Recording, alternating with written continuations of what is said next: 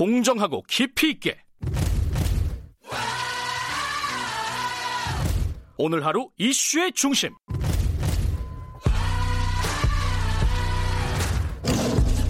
김경래 최강 시사.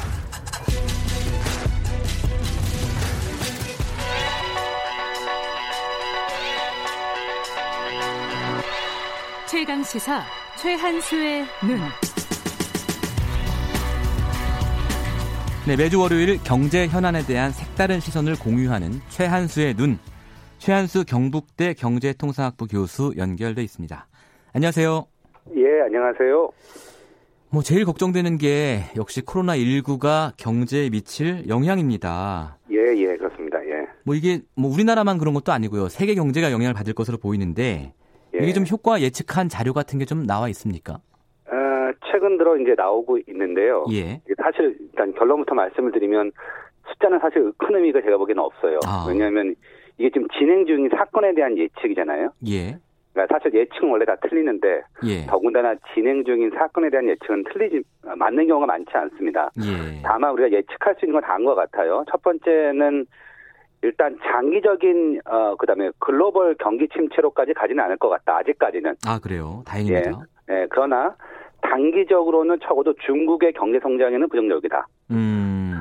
특히 1분기의 경제 성장률은 예상보다 굉장히 낮을 거다. 그래서 예. 수치가 나온 게 하나 있는데 뭐 예컨대 예- 어, 6.0% 예측했던 게 있어요. 근데 이제 한 10% 정도 하락해서 5.4까지 아. 하락할 거다. 이게 이제 대충의 글로벌 기관들의 예측이고요. 근데 중국이 5.4%라는 거는. 예. 굉장히 충격적인 수치 아닙니까?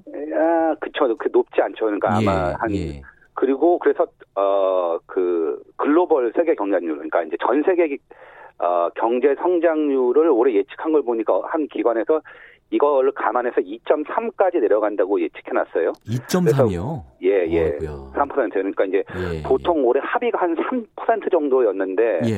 어, 생각보다 충격이 크지요. 그러네요. 예, 예. 이제 특히 우리나라 같은 경우는 이게 마치 중국 경제하고 칡넝쿨처럼 이렇게 얽혀 있는 상황이잖아요. 뭐 여러 네, 분야에서요. 예, 예. 뭐 전자, 운송 장비, 기계화학 뭐 산업의 타격도 상당히 있겠습니다. 우리나라에서는. 그러니까 이제 우리나라 입장에서는 위기가 두 축으로 오는데요. 예. 이제 첫 번째가 이제 어뭐 유통, 항공, 관광업계 등의 내수 산업이 위축되는 아, 측면이 하나 있어요. 산업이요. 그러니까 예. 내수의 위축이 하나 있고요. 예. 두 번째는 이제 우리가 이른바 global supply chain에 속해 있잖아요. 예. 그리고 중국과 대단히 밀접하게 관련이 있고, 그러니까 네.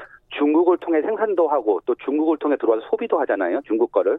예. 이 그러니까 글로벌 이런 supply supply- chain이라는 게 예. 전 세계가 이제 생산의 각 영역을 서로 분담해 가지고 그렇죠. 그걸 맡아서 이렇게 이 체인처럼 돌아간다 뭐 이런 의미인 거죠. 예, 그렇죠. 예, 그래서 예. 이제 역할 분담한다는 얘기입니다. 역할 분담이요? 말씀드리면. 예, 네, 예. 국제 분업. 예. 그래서 그게 이제 중국에 끊기면 그뭐 네. 중국의 공장이 멈추거나 근데 중국의 공장이 아. 멈추면 우리 공장도 이제 멈출 수밖에 없는 상황들이 있잖아요. 그렇군요. 그렇군요. 예, 이거에 영향을 받겠지요. 우리도. 예, 그렇군요. 야, 그러면 이제 두 측면에서 내수와 이런 글로벌 생산 체인 여기에서 타격 두 측면에서 타격을 받으면 국내 경제 성장률 전망도 뭐 지금처럼 유지할 수는 없는 거 아니겠습니까? 그렇죠. 일단 뭐 그 예산 정책처 자료를 보면 이런 예. 통계가 있어요. 그러니까 이 자료 정보가 있는데 예. 중국 GDP가 1% 감소하면 예. 우리나라 GDP는 얼마나 감소하냐? 그게 0.2% 감소한다는 통계가 있어요. 그러니까 자료가 아. 연구가. 중국 1%당 우리나라는 0.2%. 예, 왜냐면 예. 우리가 중국의 최대 교육 국가고 예. 또 우리나라 수출 어, 수입이 GDP 차지하는 비중이 상당히 큰 나라이기 때문에 예. 이런 영향을 받는 거거든요. 근데 네. 이제 문제는 아까 보면 중국이 그 GDP가 뭐 한 0.6% 포인트 정도 하락하면 예상보다 그렇죠. 6에서 5.4로. 그러면 예 그러면 이제 우리 계산해 보면 우리 중국에 대해 때문에 음. 발생하는 GDP가 0.1% 정도 감소하는 거죠. 우리 예상 그러네요. GDP가 예. 우리가 지금 올해 예상 GDP가 2% 정도라고 보면 예. 2% 안팎 예. 상당히 큰 건데 이건 문제는 내수를 전혀 고려 안 한 거거든요. 아하. 그렇잖아요. 아까 내수 효과가 있다고 했기 때문에 그러네요. 그래서 아 GDP에 대한 충격이 상당히 클 겁니다. 야, 그러면 지금 예상이 2%인데 여기서 예. 중국 때문에 0.1% 포인트 빠지고 뭐 내수 예. 때문에 또 그만큼 정도 빠지면 예. 한 1.8, 1.7 이렇게 나올 수도 있는 거겠네요. 올해 성장률이. 어, 뭐 진짜 이건 예측이 지금 제가 뭐라고 말씀드릴 수 없는데 예. 이제 이 코로나 19 바이러스가 지금 이제 결국은 대구 지방에서 퍼져서 지금 전국으로 각단으로 퍼지고 있잖아요. 예. 그러니까 어떻게 될지 모르는 거죠. 이게 이제 빨리 음. 잡히면 한 2주 내에 잡히면 네. 저희가 잘 해결할 수 있는 거고 예. 아 그게 아니면 더 힘들어질 거 지겠죠. 예. 그렇군요. 자, 그러면 이제 뭔가라도 해야 되는 상황이네요. 정부에서. 예, 그렇죠. 예. 그래서 뭐 추경 편성 지금 아까 앞에 박지원 의원하고도 얘기했지만 네. 추경 편성 문제는 어떻게 보십니까? 그러니까 원래 이거, 이거에 대한 이제 일종의 교과서 같은 답이 있어요. 일단 아, 뭐냐면 첫 그래요? 번째는 예. 예비비를 늘려라. 예비비. 예비비 사용해라. 그뭐 그다음에 3조 4천억 정도 되는데요. 예, 예. 그 다음에 이제 기존 지출 중에 빨리 지출할 수 있는 걸 빨리 지출해라. 상반기 지출에 집중해라. 음. 왜냐하면 이제 추경은 핵심은 예. 편성하고 국회의 동의를 받았는데 시간이 걸리잖아요. 아. 더군다나 지금 우리가 4월에 총선이 있기 때문에 예. 어 이게 지금 원이 구성되고 언제 추경을 하를 수 있을지 음, 몰라요. 음. 따라서 일단 그게 답인데 예산을 조기 집행해라. 예. 예. 근데 제가 보기에 추경은 될 것 같아요. 근데 가장 큰 이유는 네. 이게 추경은 정치적 요소가 있어요. 그러니까 그렇죠. 뭐냐면 어떤 이슈가 터졌는데 정부가 추경을 안 해? 아 이거 의지가 없구나. 예. 이렇게 서로 공격도 하고 공격도 받거든요. 예.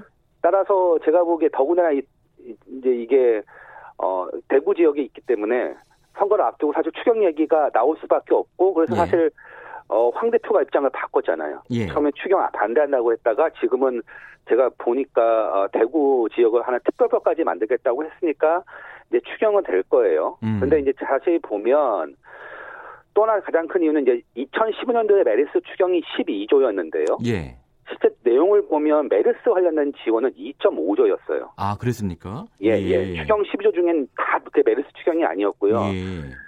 그런데 그리고 이제 예컨대 그 비용은 병원한테 0.9조를 주고 피해 업종 지원한테 1.5조를 줬거든요. 예. 근데 지금 일반 예비비가 우리가 1.4조요. 아까 3조 얘기하셨는데 그거는 이제 목적성 예비비라고 아, 해서 그래요. 지출이 있는 게 2조가 있기 때문에 실제로 1.4조예요. 그러니까 자유롭게 막- 쓸수 있는 건 예, 좀 1.4조다. 자유롭게 쓸 수 있는 거. 예. 따라서 제가 보기에는 지금 우리 피해가 메르스 피해보다 높 훨씬 크다는 걸 예측 가능하잖아요. 예. 그래서 추경은 제가 보기엔 불가피할 것 같아요. 음, 그렇군요. 그래서 만약에 뭐 이게 정치적으로 잘 해결이 돼서 추경이 조기에 된다면 예. 이 돈은 어떻게 쓰는 게 맞겠습니까? 아까 사용처 얘기도 사실 해주셨는데. 이게 이제 문제인데요. 추경이 예. 제일 중요한 건 시기고요. 예. 그래서 국회가 논의를 결정을 하면 가능하나 빨리 집행하는 게 맞고요. 음, 시기가 일단 사실 정- 중요하다. 예. 예.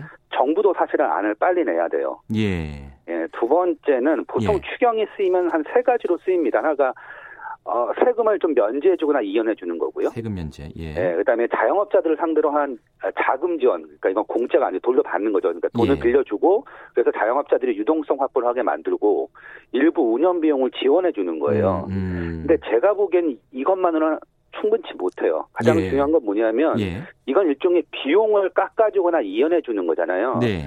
자영업자들이나 피해를 본 사람들한테 현금이 들어와야 돼요. 아. 그렇지 않겠어요? 그래야 자기가 어, 지출하는 것보다 자기도 자기 사업이 아니라 자기 개인을 위한 지출들이 필요하잖아요. 예. 그렇기 때문에 제가 보기엔 이제 소비 쿠폰 얘기하고 있는데 음. 이 소비 쿠폰 얘기하는 이유가 네. 사실 이게 이제 소- 이걸 통해서 자영업자들 직접적으로 예. 어, 돈이 가게 하는 건데 네. 제가 보기에 지금 당에서 또 하나 생각해 볼 필요가 있는 게 아주 예. 신중하게 지금 예.